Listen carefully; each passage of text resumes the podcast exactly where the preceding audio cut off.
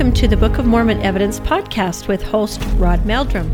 This week's Come Follow Me supplemental study is Lesson 48, Moroni 7 through 9. May Christ lift thee up. This is part two of the Palmyra Legacy with Lori Bean Henderson. Willard and Rebecca Bean have gained much attention over the years with awesome praise and adoration. Granddaughter Lori Bean Henderson has shared the inspiring true story of their extraordinary 24 year mission in Palmyra, New York, the longest mission in the history of the church. At Firm Foundation conferences and firesides for many years, their story is an example of how the Lord can take an ordinary man and prepare him for an extraordinary purpose. Willard was a kind man, a humble man, a man with deep passion for the gospel and an astounding knowledge of the scriptures. He was a man of great wit and genuine humor, a writer, an actor, and a comedian. He was the first member of the church to do real research into evidences of the Book of Mormon in the Great Lakes region. He was a distinguished speaker and theologian, a defender of truth. He was active in community service in Palmyra, even a leader of the community organizations. Rebecca was the epitome of charity, of loving kindness, always engaged in service to God in the church and in the community. Together, they raised their family to be patient, tolerant, and kind in a hostile environment. Their unshakable testimonies, extraordinary courage, faith, and reliance on the sustaining power of the Savior, and their love unfeigned for everyone is inspiring and empowering for all. The Palmyra legacy neither begins nor ends with this exceptional couple. There is much more to be appreciated as the history of Palmyra unfolds. Today, I have my dear friend Lori Bean Henderson. Now, I, w- I want to kind of turn a little bit more of our attention back to the Hill Cumorah because this is such an important aspect of the, uh, of the of the Book of Mormon. It's such an important place for where two ancient civilizations actually met their end the Jaredite civilization and also the Nephite, and that, that may have ramifications for uh, our civilization too. And so, uh, so I wanted to point out if you, if you have again, if you have your annotated Book of Mormon here uh, with you, if you can turn back to uh, to page 441. This is uh, Mormon chapter six, basically area, but uh, it, it, has it asks the question: Where is the hill Cumorah? And that has been a big big feature because uh, it comes down to this, and that is that if the hill Cumorah in, in New York is the actual hill where the final battles took place then that really is like 4,000 miles away from Central America or Mesoamerica, which is you know Guatemala and southern Mexico and so forth, and that would make it pretty, well, virtually impossible for the Book of Mormon to have happened down there.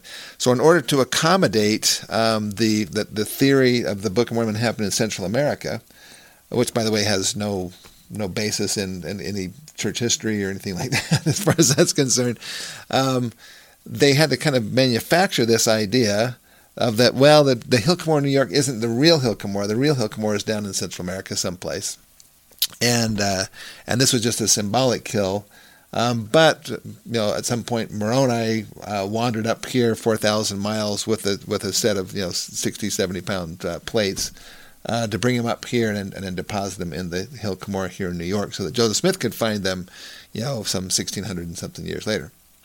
Anyway, so um, this idea, though, of the two Hill Cumorah theory, I, got I got to tell you that even like like the Interpreter and uh, Book of Mormon Central and so forth, and their Come Follow Me stuff, uh, they are continued to promote this this this idea of two Hill Cumorahs, and it's so sad to see how they just they censor out the things that they don't want people to know. So we want you to know uh, what prophets and apostles and uh, and Oliver Cowdery, who was one of the foremost experts on the on the Book of Mormon, because he was the one with Joseph Smith that basically right. helped with the translation of the whole thing. Um, and so I want to, uh, to, to do this now. I, I got I got to tell you, I'm gonna I'm gonna I'm gonna share with you now. I have actually, I, am going to be doing an abbreviated version of this. It's called the Hill Cumorah. Verifications and realistic archaeological expectations. Now that's kind of a long kind of a long title to a thing, the thing, but basically this came about. And let me just tell you a little bit really quickly about this. I'm going to go through some slides here, which is which by the way these are in this uh, this this DVD, and the DVD also has some of the most beautiful. Oh my goodness, it is gorgeous. We had the, um, some of the most beautiful fall uh, when the when the trees were all just at their maximum color. It was just amazing um, how these trees were just beautiful. And then we went out there with the drones and so forth. And Mike and, uh, and Nancy were out there, and, uh, and, and basically took some of the most beautiful um, aerial footage of of the Hill Cumorah that you'll ever see. In fact, we'll we'll uh, play some of that maybe in the background here as we're talking about some of this kind of stuff. But uh, I want to go to uh, the, the, first part of this. Basically, again, it's called the Hill Cumorah Verifications Realistic Archaeological Expectations. This came about because of the uh, fact that, that in, in, my first book, uh, the first main book here is called Exploring the Book of Mormon in America's Heartland. Here, this uh, this this book basically had a whole section about the Hill Cumorah. So if, as you go into it here about what did Joseph Smith know, you know, talking about a land of promise and what Joseph Smith knew, and so forth. Then it goes into the Zelph accounts here, and then it goes right into the Hill Cumorah. So this was actually part of the uh, of the original book here, um, because we, we have to address this um, pretty straight on. You know, where's the Hill Cumorah? Joseph Smith in the Hill Cumorah, and there's some awesome quotes in here, a couple of which I'm going to share with you um, here in this in, in this uh, podcast here. So uh, this is this is again this is the Hill Cumorah. Um, you'll notice that uh, one of the big things is is that it's not a very big hill. I mean, it's you know it's it's kind of rel- relatively large for the area, but there's even yeah. bigger hills than it yeah. around the area as well. And they go, well, you know, it's kind of like it's, it's kind of diminutive. It's not a very big hill. It's kind of a you know, it's just a, it's a glacial drumlin, and we don't have time to go into all the details about that. But basically, uh, after the the the, uh, the, little ice age basically happened, there was all these glaciers, and they left these big piles of rubble basically in in in north south oriented.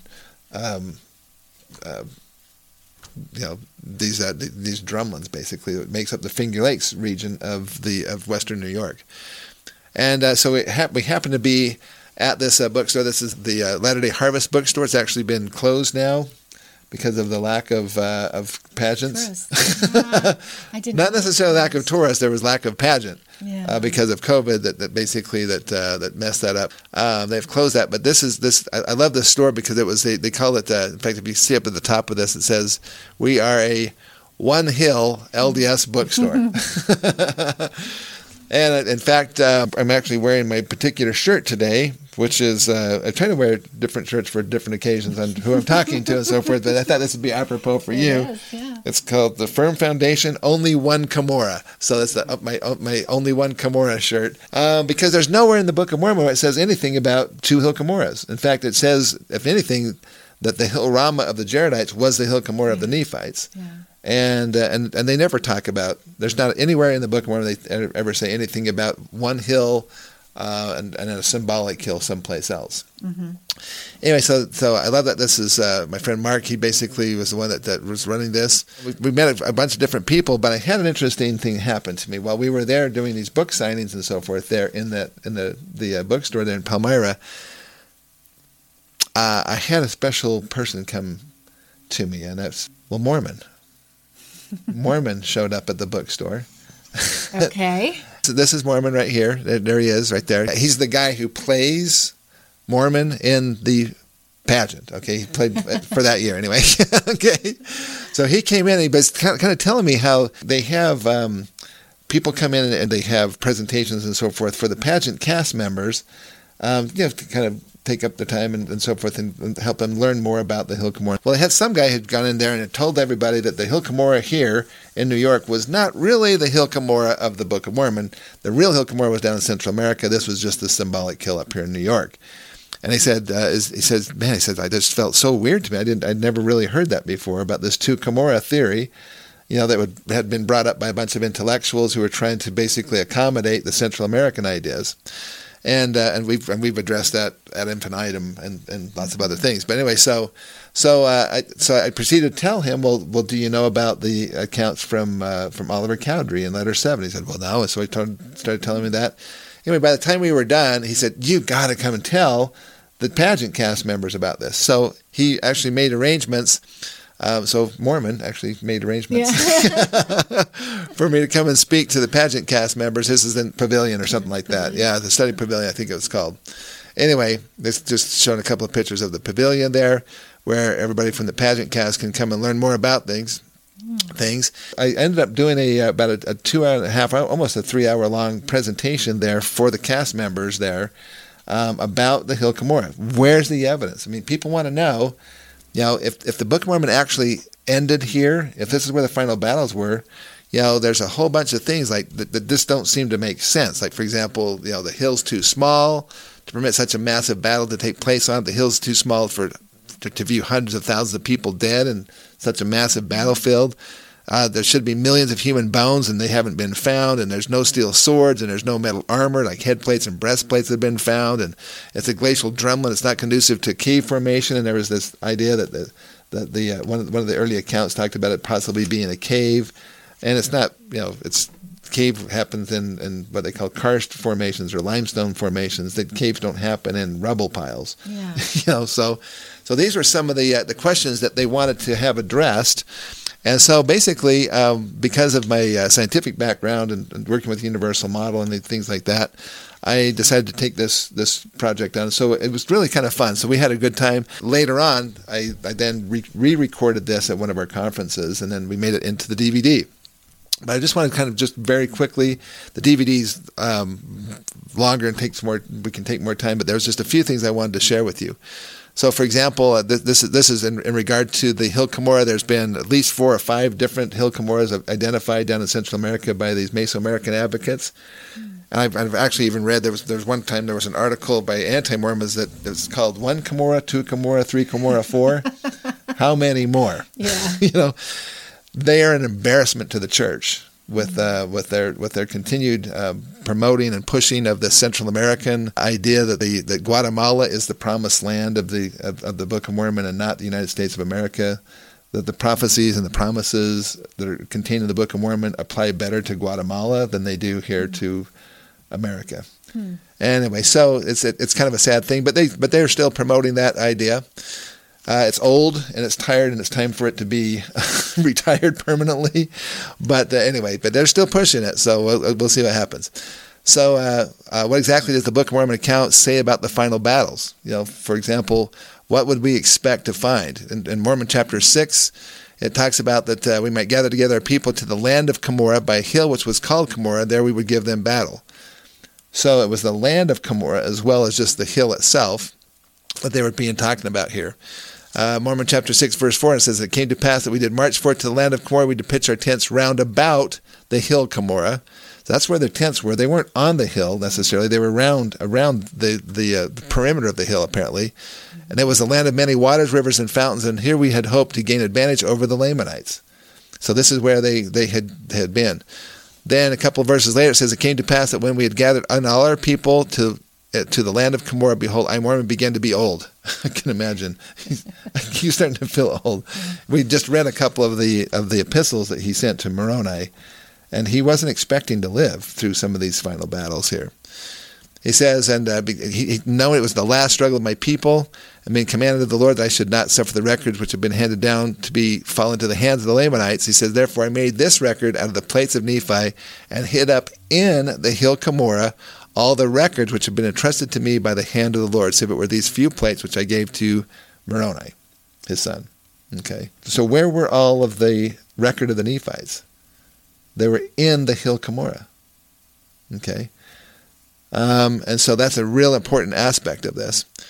Um, and it says, It came to pass, and this is the verse 7 says that every soul was filled with terror because of the greatness of their numbers, and I, kind of go into some of the things that were being used in that in that final battle were swords and bows and arrows and axes and all manners of weapons of war. And then they talked about that they did behold from the top of the hill Cumorah. 10,000 of his people hewn, hewn down. And then he also talks about the 10,000 of his people and 10,000 of Gidgiddonah. And here's a whole bunch of other ones. And 10 more and they're 10,000 each. We're talking about a massive battle here. In fact, they talked, they about the great, the great battle at Cumorah, probably the, the biggest battle that had ever happened in their, in their history was there in Cumorah. And then, uh, and it says there, but there was a few people who escaped to the south countries, and this is this is one of the key factors right here that we understand. Now, when the Jaredites had their war of extinction and extermination, basically, um, who was left? They fought down to like one guy. Right. okay. Yeah. Coriantumr, right? Mm-hmm. And he was the last guy. Was he going to go bury hundreds of thousands of people, Impossible. there'd be no way for him to do that. So they just were left on the ground, and that's what they did. In the case of the of the Nephites, did the did the did the Lamanites care about the dead Nephites? Yeah. Heck no, so. they didn't care. So this is what it says that they, they did. It says their flesh and their bones and blood lay upon the face of the earth, being left by the hands of those who slew them to molder upon the land and to crumble and to return to Mother Earth. So these were never buried. So basically, so what I, what I what I did is I asked the pageant cast members. I said, if a, if a cow was to wander off over here and go die, how long would it be before you would find no evidence of that cow ever existing? Mm-hmm. You know, it wouldn't be very long. I mean, within a, year or two, the the, uh, the, the the maggots and and uh, everything else, and the uh, other vermin and so forth that come in. Plus, you got chemical and, and biological degradation of the of the fleshy materials. It gets down to the bones. The bones then freeze and thaw and so forth, and they they basically break down quickly over time to the point where they just turn into kind of a white powdery dust, almost like a like a calcium carbonate powder, basically. And that is not going to be found after about four or five years. So if anybody's expecting, so th- these are unrealistic expectations of people finding stuff. So when your grandfather was there at the Hill Cumorah, I mean, he didn't. When they were when he was farming, you know, how many times did he say, "Yeah, I, I dug up a whole bunch of bones from people and so forth"? Um, you're not going to find bones.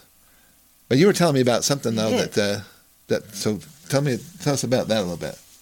Okay, um, my dad and grandpa, when they were out plowing the fields, they dug up a skeleton that was eight feet tall, and he had a. This is your dad. Yeah, my dad tells the story.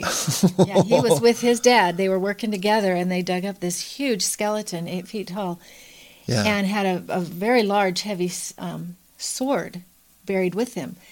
And Grandpa was an athlete. He was a strong man, yet it took two hands for him to lift that sword. And then, Wow. um, This is this, so. This is still even is on the into the, uh, into the er, 1900s. yeah, this was in the 1920s. Yeah. Yeah, late 1920s. So still finding stuff back Uh-huh. there.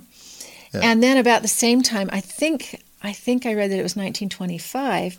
Grandpa said that um, there was a guy in the vicinity. Lots of the farmers around were digging up bones still, but Mm-hmm. um, there was this one man who dug down deep for a well to dig a well, and uncovered a whole mass Of of bones. bones. I mean, it's still intact, and they were, you know, seven, eight feet tall. My dad said this one that they dug up had the the head. Uh, the head was the size of a basketball, and in fact, he and his Wow. brothers they would find skulls and just wear them on their heads, and they'd play war. what? So, yeah, yeah. So seriously, I guess maybe they they reenacted some these battles. and I don't put, know, Put the, put the, but they'd wear the, the- skull over the their head. skull over Yeah. head. And I believe it's in this book. In this Yeah. book, there's records. yeah. and, and they measured on The, the you know these people who found them, you know, in the 1600s, Yeah, they were huge. Yeah. yeah, they had measurements, and they said they'd fit over a human head.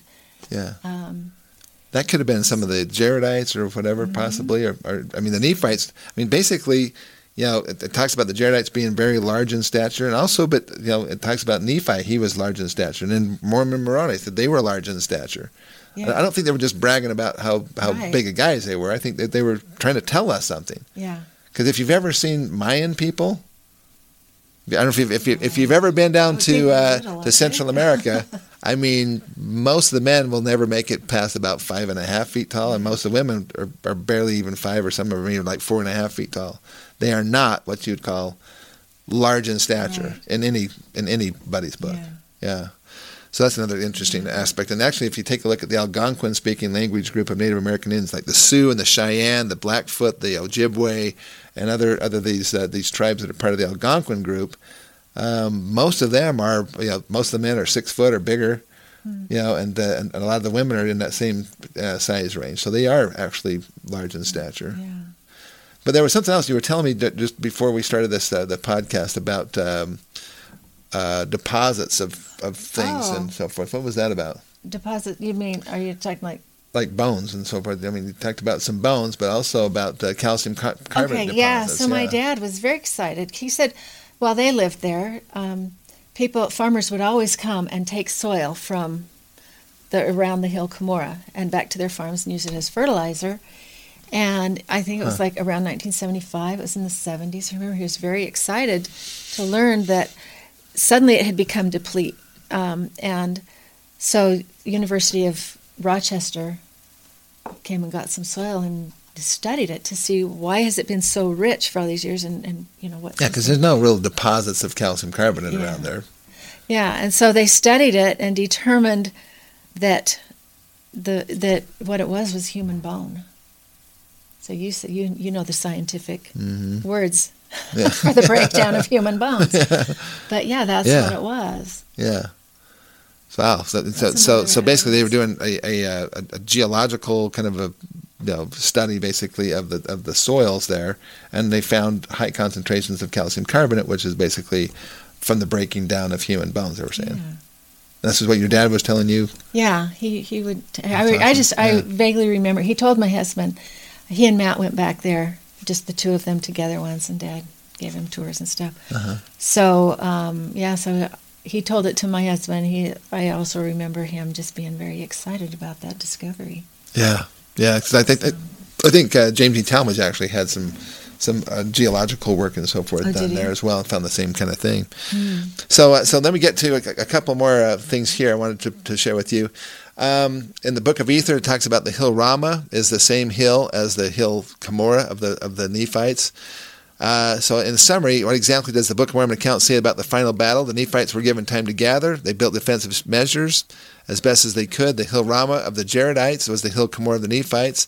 The number of men plus men, women and children. There's high and low estimates. That, you know, from from you know depends on uh, a lot of different things, but basically it could be from you know a, a few hundred thousand people to uh, to you know there could have been as much as maybe two million combatants there wow. um, between the Lamanites and the Nephites.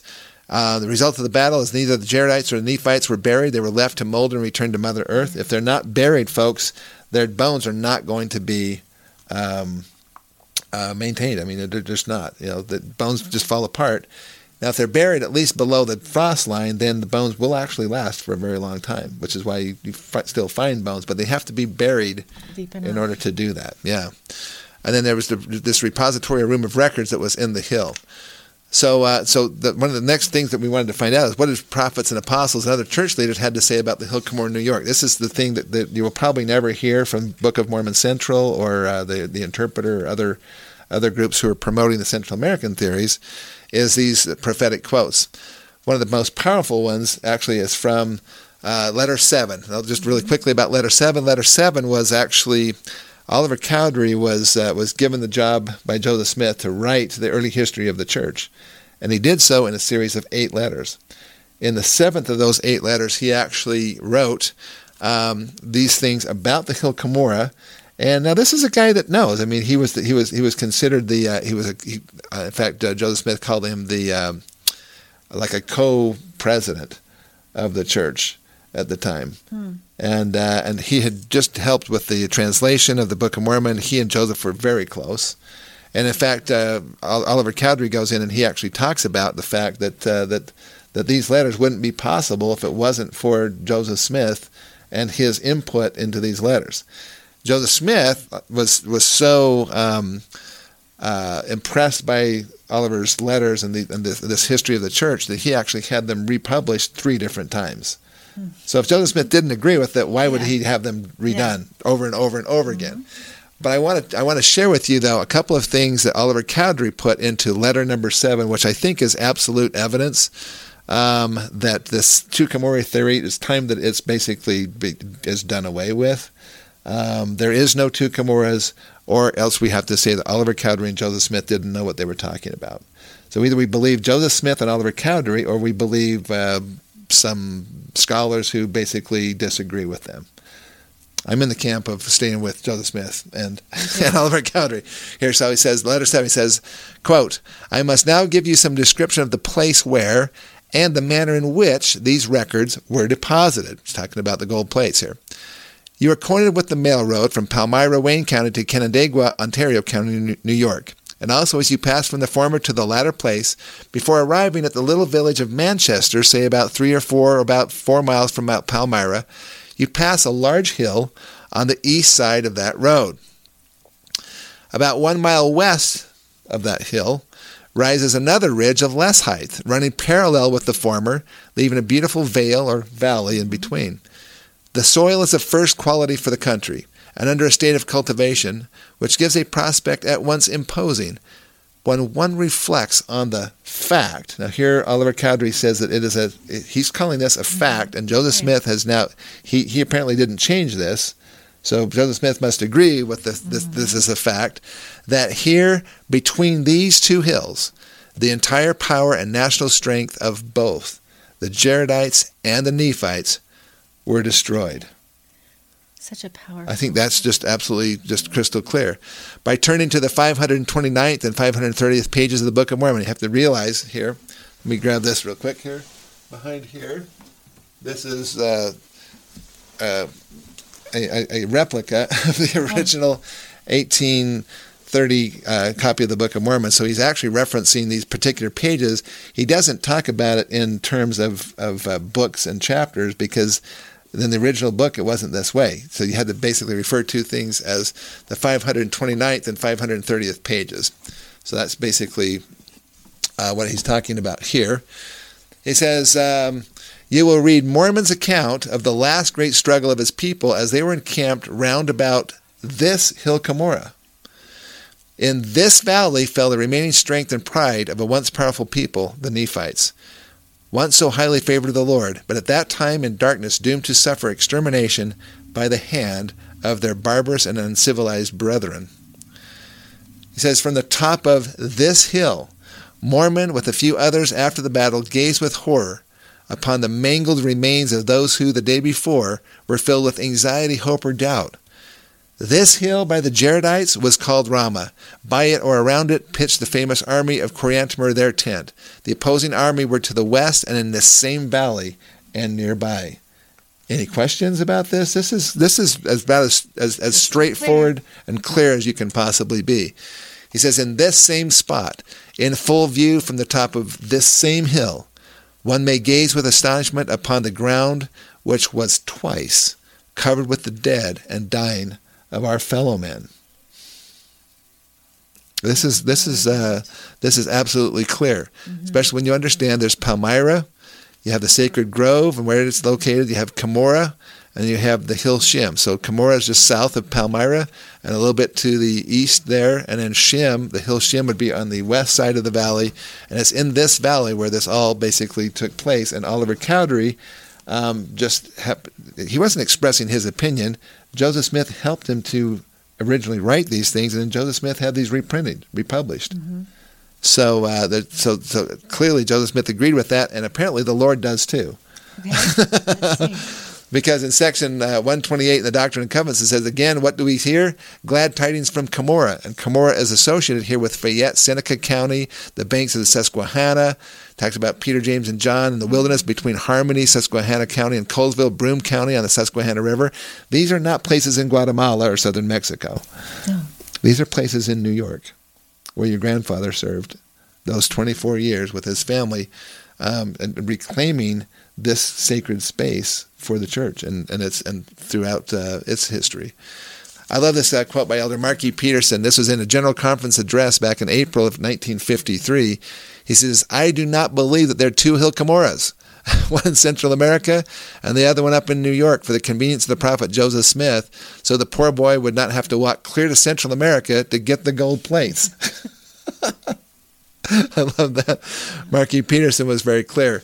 And then this is even more um, more damaging here, because folks, this is this this is the sad part. This this this um, this idea of the two Cumorah theory actually is damaging to the church and its members. And, uh, and, and, in case anybody's wondering about uh, if that is the case, here is uh, President uh, Joseph Fielding Smith, and his uh, this was actually in, in his book uh, that he wrote, "The Doctrines of Salvation, basically. But uh, but he writes this. He says this modernistic theory, this this Cumorah theory, of necessity, in order to be consistent, must place the waters of Ripliancum and the hill Cumorah someplace within the restricted territory of Central America. I love this. Notwithstanding the teachings of the church to the contrary for upwards of 100 years.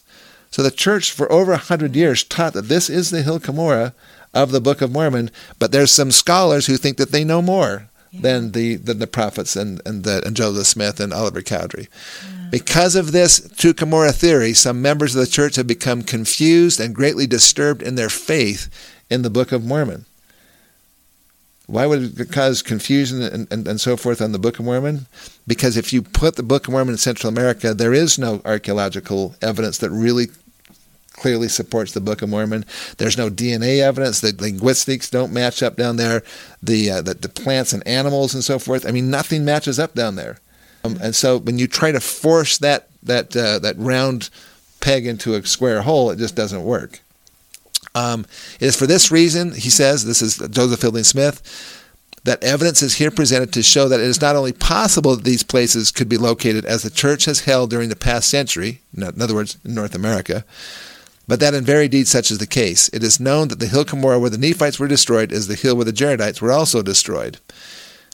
This hill was known by the Jaredites as Ramah, is approximately near to the waters of Ripliancum, which the book of Ether says by interpretation is large or to exceed all. It must be conceded that this description fits perfectly the land of Cumorah, New York. As has been known since the visitation of Moroni to the prophet Joseph Smith, for the hill is in the proximity of the Great Lakes. It talks about the the you know the great waters basically mm-hmm. and so forth, right? Yeah. Large bodies of water. It talks about several times in the Book of Mormon. Uh, and also in the land of many rivers and fountains. Moreover, the prophet Joseph Smith himself is on record, definitely declaring the present hill called Cumorah to be the exact hill spoken of in the Book of Mormon. Further, the fact that all of this associates from the beginning down have spoken of it as an identical hill where Mormon Moroni hid the records must carry some weight. It is difficult for a reasonable person to believe that such men as Oliver Cowdery, Brigham Young, Parley P. Pratt, Orson Pratt, David Whitmer, and many others could speak frequently of the spot where the Joseph Smith obtained the plates as the hill Cumorah and not be corrected by the prophet if that wasn't the fact. okay? That they did speak of this hill in the days of the prophet in this definite manner is an established record of history. Uh, there's also an interesting quote that you wanted to share here with, uh, with from Brigham Young. Okay. And it's right there. So. Oh, you've got this. Okay. Oliver Cowdery went with the prophet Joseph when he deposited these plates. Joseph did not translate all of the plates. There was a portion of them sealed, which you can learn from the book of Doctrine and Covenants. When Joseph got the plates, the angel instructed him to carry them back to the hill Cumorah, which he did. Oliver says that when Joseph and Oliver went there, the hill opened, and they walked into a cave in which there was a large and spacious room. He says he did not think at the time whether they had the light of the sun or artificial light, but that it was just as light as day. They laid the plates on a table, it was a large table that stood in the room. Under this table there was a pile of plates as much as two feet high, and there were altogether in this room more plates than probably many wagon loads. They were piled up in the corners and along the walls. Yes, and so that basically is a, a little bit from, from Brigham Young about that actual place mm-hmm. as well. Uh, this this uh, this letter right here is basically one that was gotten was was uh, obtained by Bishop Darrell L. Brooks from the Moore Ward in Oklahoma City, Oklahoma South Stake. This is clear back in 1990, but, and he asked, you know, basically, is the Hill Cumorah in New York the hill of the Book of Mormon? And the church responded back. This is uh, from Michael Watson, the secretary to the First Presidency, and he wrote back. He said the church has long maintained, as attested to by reference in the writings of general authorities, that the Hill Cumorah in Western New York State is the same as referenced in the Book of Mormon. Period. So that's a pretty important stuff. Some people have tried to say, well, Michael F. Michael Watson, he he just was on his own. He went rogue. He didn't actually take this to the first presidency. Um, he has actually claimed quite the opposite. So yeah, he so he has uh, he totally disagrees with that. He was saying he was basically giving the first presidency's understanding. Sorry. No, I'm supposed to feed my chickens right now. Oh, okay. I turned the, the volume off. I didn't know the oh. alarm oh. would go off. I'm sorry. Oh, that's the alarm. what do I do? Well, the food for the chickens is important. I'm gonna, I'm gonna turn my phone completely off, just in case. That's okay. I might get another alarm. What do you think I should do that little part, or it's a little distracting, so I would do that part again. Okay. Just really quick. I don't know when Lori was or when Nancy was here, but Lori, I have um, I have all those pictures of your thing of, that you sent me, and I have all I have the videos queued up too. You're gonna play at least one of the videos, right? We're gonna do the the Hill Cumorah with Hinckley. Okay. Yeah. Yeah. So and then I've got The other one with Wayne was we, we already the did. Pictures, just kind of reference them, and I can throw them up. But I, I don't know if you already blew past that part. And Yeah, we kind of did because we ended up doing the the the Bean family thing so, first, we'll and then we're doing this. circles. Okay. We're gonna we're gonna circle back around at the very end and pick up where basically few we left off a few things there, but Yeah. uh, we're pretty much just going through the through the uh, uh, the, the Hill Cumorah stuff right now. So yeah, you just say that part. Okay. Okay. So. Okay. So actually, um, this is this is a letter that was uh, that was obtained back in 1990 by uh, Bishop Darrell L. Brooks, and uh, it was actually signed by uh, the secretary to the first presidency, F. Michael Watson. And he basically says right out, he says the church has long maintained, as attested to by references in the writings of general authorities, that the Hill Cumorah in western New York State is the same as referenced in the Book of Mormon. Same hill. And uh, and people said, well, he was just expressing his own personal opinion and so forth. It's kind of interesting because they never really wanted to accept the fact that that he himself basically said that's baloney. I would never have, have put anything in there that was my own opinion, and then Yeah. and then and then say that it was the first presidency's idea. So. Uh, so that was clearly run past the uh, the first presidency, and then he wrote the letter as the secretary to respond back to that. So there's some unrealistic expectations of the hill. Um, so, for example, the size of the hill is too small; that they can't see millions of people from that from that vantage point on the top of the hill. Steel swords have not been found, no metal armor, and no bones. But actually, when we go through and explain all that, basically, number one, we know that the, the size of the hill is not the most important thing. It's whether or not it is a good place to view from and, and kind of you know watch over the battles and so forth from the top. Yeah. Um, you can't see millions of massive people from the from that. Let's go. Let's go through this really quickly. Number one, the hill's too small. Um, it is a relatively small hill. It's not. It's not really big, really massive for the area. Basically, um, it's there on the right hand side. You can kind of see that the little kind of a bell shaped thing coming down of there, so you can kind of see that. Um, but uh, but does that mean that it's too it's too small to be the hill Cumorah? I find it interesting, however, that the uh, that the Book of Mormon never calls it the mountain Cumorah. Right. Right. It was a hill. okay, a hill is smaller than a mountain, uh, uh, as everyone knows. Yeah. The hill's too small to view hundreds of thousands of dead. Well, this is actually from the Battle of Gettysburg. This is actually a page from the uh, the the uh, um, exploring the Book of Mormon in America's Heartland book.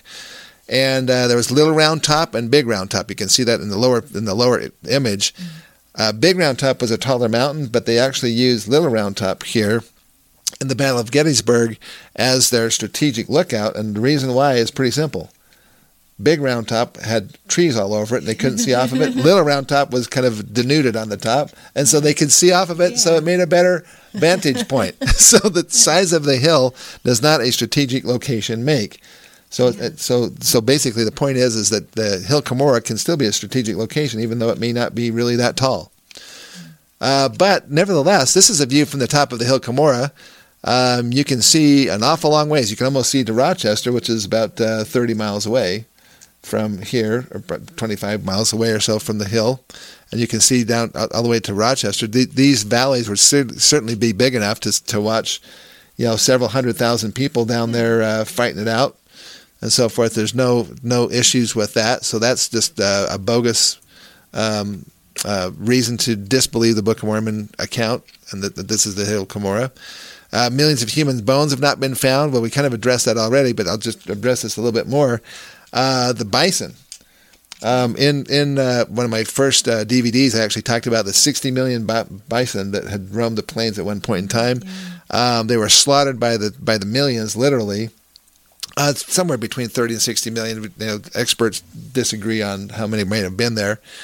But the bottom line is, a buffalo is a lot bigger animal with a lot heavier, thicker bones than a human is. Um, where's all their bones today? You know, if, if, if all these animals got shot, most of them were just left to, to die. They cut their tongue out sometimes and have that as a delicacy back east and so forth. But they mostly did this to basically deny the Native Americans from their ability to live. Yeah. So after their food supply was done, they could easily just round them up and put them on reservations because they were starving to death. So that was one of the main purposes of that. But even this is in Yellowstone. This is just showing uh, how quickly carcasses um, basically de- you know decay. And this is only about this. This is in the first year, basically. This is after a couple of years, and this is what it looks like about three years after a, a, an animal had died. They actually have documented these things. So this is interesting to see. There's hardly anything left. Yeah. Um, what about steel swords? Well, number one, steel doesn't last for very long. Steel actually rusts. And so, as a, as a quick example, it's you know Joseph Smith's sword, basically talking about that. But this is a 17th century sword. Look at how much is left. Wow. okay, they fall apart really quickly, especially out in this wet, damp climate Yeah. that they have back east. Yeah. Um, and also, many of their swords weren't weren't steel; they were copper. It talks about their head plates and breastplates and so forth were primarily out of copper. Um, now, copper is going to last, though. So th- this gives you an idea of some some of the swords, and these are these are not as old as the of the of the as the Book of Mormon time frame swords. And uh, yet, see, look at how Yeah. badly those are completely falling apart here. yeah. And that's probably a better quality of steel than maybe the Nephites may have had. Uh, what about uh, metal armor and head plates and breastplates and so forth? Where's all that? And uh, so that's that's another interesting thing. Um, when you when it comes down to it, here we have uh, a little depiction here of the of these uh, these battles going on with the steel swords and breastplates and, and armor and so forth. Um, but you have to remember, folks, that uh, who had the bigger army there, the Lamanites or the Nephites? The Lamanite army was probably three to four s- times the size of the Nephites' army, right? I didn't remember that. So after the Nephites basically were completely killed off, you'd have had three or four times their number of Lamanites. Um, what's the chances that a Lamanite uh, warrior um, was going to say, you know what, that guy, he's about my size. I, I think I'll just take that guy's armor right there. I'll put it on myself. Oh, this head plate, man, it just fits just right on me. You know, or, or, or whatever. It's called the spoils of war. But if there's so many more of them than there were of the, of the Nephites, how many of these armor pieces are going to be remaining? Like none. They're going to strip every one of those those bodies down, get whatever they want off of them, their shoes or whatever else they want, and uh, leave them there to rot to return to Mother Earth. So you're not going to find a lot of stuff, but you may have some stuff. Some stuff might have gotten destroyed to the point where it was just kind of useless. Well, this this head plate's been split in half. It's probably not much good anymore. We'll just leave that there. But there really wouldn't be hardly anything left. The, the Lamanites would haul it all off, and then where do they live? Hundreds and hundreds of miles away and spread all over the land. So you wouldn't really find much of that. And that's what, what you would expect from ancient warfare. I mean, you just don't find a lot of stuff laying around, especially if you have one of the armies is overwhelmingly bigger and most of them live. yeah. If you have a close battle, then maybe there's just too much. You know, I mean, one guy can't use ten sets of armor. But uh, but if it's but if it's a, if it's the other way around, that would be easy to do. This is just kind of just showing what uh, you know as as they uh, found their loved ones and uh, family members and so forth on the battlefield. Um, if the glacial drumlin is not conclusive of cave formation, that's true. Um, but again, although that that uh, that um, account talks about it being a cave, it says it was a room, and it was a room. Basically, um, if it was a room, it was man-made. It wasn't a natural cave. It was a room that was put into the hill Right. that stored all of the records, which actually. Um, Here's again some, some really old aerial pictures of the Hill Cumorah before they started planting more trees and so forth on it. This was actually um, you know, kind of gives you an idea of what it looks like without trees. Now there's so many trees you can't tell where the hill part is, except for where they cut it out for the pageant. But uh, this is what it did look like. Um, summary: uh, There's been a bunch of unrealistic expectations about the size of the hill. They can't see millions and so forth. All of those things, none of those really hold any water. Um, so, is there any um, things that would be unexpected? Unexpected here.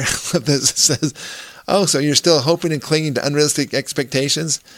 That's adorable. anyway, so what kind of expectations would we have then, truly based on the text? Uh, we should find arrowheads. Arrowheads by the tens of thousands, maybe by the hundreds of thousands, because those are too small. They're not going to. I mean, they might take some of the good arrows that were left, but ones that get broken or damaged or whatever, they're just going to leave them there. Or if they get stuck in a body, they're going to sit there and pull them all out, Right, probably. yeah. So they're going so there'd be lots of arrowheads. There'd probably be some defensive structures left.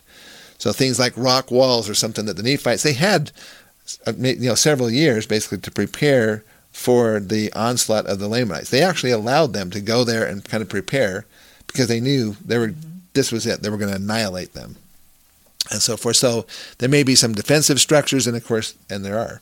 Mm-hmm. Um, repository of records was there. Um, so if there is a repository of records in the Hill Cumorah, maybe there would be some evidence for that. And, uh, and and that's basically so. Those are a couple of things that you might expect to find if the Book of Mormon actually did happen, and if it did happen, and these battles happened here at the Hill Cumorah, and it's the real Hill Cumorah of the Book of Mormon, then maybe these things should be the case. as it turns out, the arrowheads have been found by the by the by the tens of thousands, I mean hundreds of thousands yeah. of arrowheads. In fact, uh, this is an account here by George Albert Smith. There's evidence of the great battles that have been fought there in days gone by are manifest by the numerous spear and arrowheads that have been found by farmers plowing in the neighborhood. That's from George Albert Smith conference report in April 1906. Mm-hmm. So unless George Albert Smith was lying, which I doubt highly. Well, Willard and my dad and the kids found arrowheads all the time one of their favorite pastimes was to skip arrowheads on the on Lake Ontario. mm-hmm. There's so many arrowheads they just use them as skipping oh, yeah, rocks. Yeah. yeah. really? Yeah. Oh my word! And your family even has arrowheads and so mm-hmm. forth still from there. Yeah. I know that there was there was accounts where there were so many arrowheads that farmers, almost every farmer in the whole area, had huge collections of these things, and it was so common they would trade them for marbles and whatever else because they were just everywhere. Um, but also, um, there was a point in time when they when when the church finally got the Hill Cumorah, they put at the first visitor center. They had a barrel apparently for about 15 years. They had this barrel outside. People can put their arrowheads in there. The farmers could, and, and and members of the church coming through the area, as a memento of coming yeah. to the Hill Cumorah, could pick out an arrowhead from the area. Yeah. For 15 years, this went on. Wow. Amazing. it's pretty cool. Yeah. Um, defensive structures, stone walls and ditches and so forth around the temple and sacred grove. It turns out uh, this is from the life of Heber C. Kimball. Uh, mounds at Cumorah says in the towns of Bloomfield, Victor, Manchester, and other regions round about, there were hills upon the tops of which were entrenchments and fortifications. In them were human bones, axes, tomahawks, points of arrows, beads, and pipes, which were frequently found. It was a common occurrence in the, count, in the, in the country to plow up axes. Hmm. This is again from uh, from Heber C. Kimball. Mm-hmm. The Hill Cumorah is a high hill for that country and had the appearance of a fortification or entrenchment around it. That's actually at the base of it. Wayne May has actually been able to find some remnants of that, of some of that, of mm-hmm. those ancient entrenchments that they had there. Yeah. In this very region, according to the sacred record, the final battles were fought between the Nephites and the Lamanites. This is from the Life of Heber C. Kimball by Orson F. Whitney.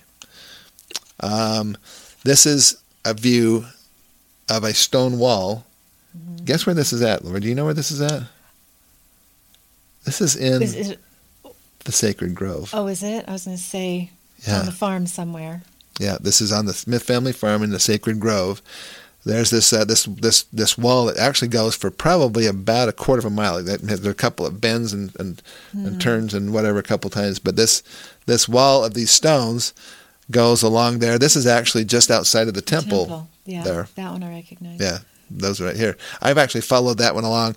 In fact, if you get a copy of the Hill Cumorah, um, I actually have a speeded up version where I took a camera, basically like a GoPro, basically, and, and, went along the entire thing.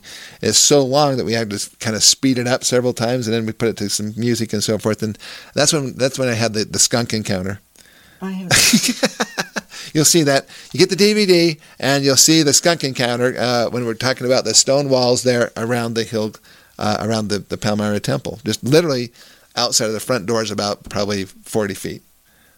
Is where up, up on a little bit of a bridge, and then it and then it drops way down into a gully on the other side. So it's actually going along that hillside. Oh. Yeah. So that and then and this is the repository records. Now this one is one that we that we need to probably clarify a couple things because actually it was your husband was there, and so let's t- can you can you tell us just really briefly about the story of the discovery of this this empty room in the Hill Cumorah. Yeah. So for several years, and Matt doesn't remember the exact year, but somewhere probably around 2005, give or take. Mm-hmm. Um, he for several years he produced the pageants, and when I say that, he was the producer of the technical side of things, lighting. He was the tech guy, yeah. yeah.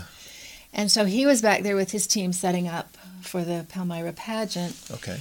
And it was during um, rehearsals, and a boy, whether he was in it, the pageant or his family was, we don't know. But a young boy, they guessed he was maybe around 12 years old, he wandered off on the hill and fell. Yeah, and I think I got that part of the thing wrong on, on, on the DVD. I think I, I I thought it was one of your kids, but it wasn't one of your kids. Let's get this cleared we- up. That's what we've heard. okay. Yeah, we've heard different variations of the story. So Okay, it's so we good- wanted to get it directly from the source here. Yeah. So no, not no relation at all. He was just there, probably part of the cast, Uh-huh. and he wandered off and fell in this hole. And so um, Matt's team, Matt wasn't there when it happened. He did come and see the hole, but um, anyway, they got him out, got this boy out. So it wasn't that deep. He wasn't really hurt. Yeah. So Yeah. Matt's estimate was maybe it was ten feet square. Well, and and actually, there was a couple of pictures. Hmm So this first picture is showing so what? these yeah so some of the other crew they t- they put their cameras in and, and took pictures Which is this picture here. yeah and and um, Wayne May was excited to see these and when we finally found Can you, them can you see that picture there? Mhm. Okay. when we found them he um, Wayne was able to zoom in more and of course he knows what he's looking for and he could see that it was a man-made room as you could see this piled Yeah, you can actually Stacked. see the, the, the, the, the stones here are actually stacked on top of each other, yeah which is how you kind of do it. And you stack them around each other, and then you basically then you can put stuff over the top of it. So this young this this boy basically fell through the, the, the upper structure of this room. hmm yeah and so then they called physical facilities and they came and covered it up Which is this picture. steel, yeah steel plate yeah The steel plate there. And now it's overgrown. We've been back and we've tried to see if we could figure out where it was. it's so overgrown now with with shrubbery, we can't find it. Um, that's all we know about that. That's our story, and that's that's it. yeah. And there's been there's been some uh, some different ideas about why you know I mean obviously it was empty, but we Mm-hmm. but uh, but when um, Joseph and, and the brethren left the area, there's an interesting time frame where basically none of them. Uh, Wilford Woodruff, for example, was a really big uh, journal taker, and there was like and I, I can't remember now. Um, I think it was Jonathan Neville actually that was helping to uh, to trying to figure out. But Brigham Young actually talked about several wagon loads of plates. He may not have been guessing. No, They may have moved the plates from this repository before they left. They knew that people were going to come and dig that hill up because, I mean, it was, you know, they knew where he'd gotten the plates from. So they basically um, may have removed all of these plates and put them over into the other repository that is talked about by Ammaron in the hill Shim, uh, which has been on the west side of the valley over there. Yeah. And uh, and basically, so that's why the, that's why the room of records is cur- currently empty. But it's interesting that it's there. I mean, you know, there's the fact that it's there's something there. Yeah, I think that's just an example of that there are man-made rooms in that hill. This one didn't seem big enough to hold wagon loads of Yeah, uh, and have a table in there and all that. it says about ten feet by ten feet. I think I think that some of the other accounts were talking about sixteen feet by sixteen Yeah. feet. So that's probably it's, hard to tell from a And it- picture you know, how and big it could have been a Yeah. place where they stored weapons or something for war. Yeah. Or ammunition or something. Yeah. Well, they didn't have ammunition, did they? Yeah. More arrowheads. Well, you could still consider that ammunition. a lot of arrows. I, I think that's just fascinating, though, that, that, that this actually was discovered and found and so forth. And it's there on the Hill Cumorah. Mm. So, does this hill match the realistic expectations of the Hill Cumorah in the text? And the answer, of course, is absolutely it does. Is there any reason to assume that there are two Hill Cumorahs? There is no reason to assume that unless you have an agenda and you want to basically you're trying to prove a particular point that goes against what Joseph Smith, Oliver Cowdery, and every uh, general authority and so forth in the early history of the church, basically, um, have said about this th- about this place. Is there any scriptural requirement that the plates be buried in a different hill from that of the of the repository of records? And the answer to that is no. It talks about that the records were the records that the room of records was in the hill Cumorah, but it says that they but the plates were placed on the hill Cumorah. Yeah. So the repository of records would have been in the hill, but the stone box with the actual, you know, gold plates on it, um, it would would have been on the hill Cumorah. And it makes sense that they would have been on the same on the same hill. Mm-hmm. All right. And if there's only one hill Cumorah, what does that mean for the Mesoamerican theories? It makes it pretty much impossible to try to reconcile all, all the other issues that you have with the Mesoamerican theories. Basically, if there's only one hill Cumorah and it's in New York. You can click on over to part three of the Palmyra Legacy. To me, this is not just another nation. It is not just one of the family of nations. This is a nation with a great mission to perform for the benefit of liberty loving people everywhere. It is my firm conviction that the Constitution of this land was established by men whom the God of heaven raised up unto that very purpose. This is part of my religious faith. Looking forward to 2021, you can buy your annotated Book of Mormons for Christmas gifts and save 21% at bookofmormonevidence.org.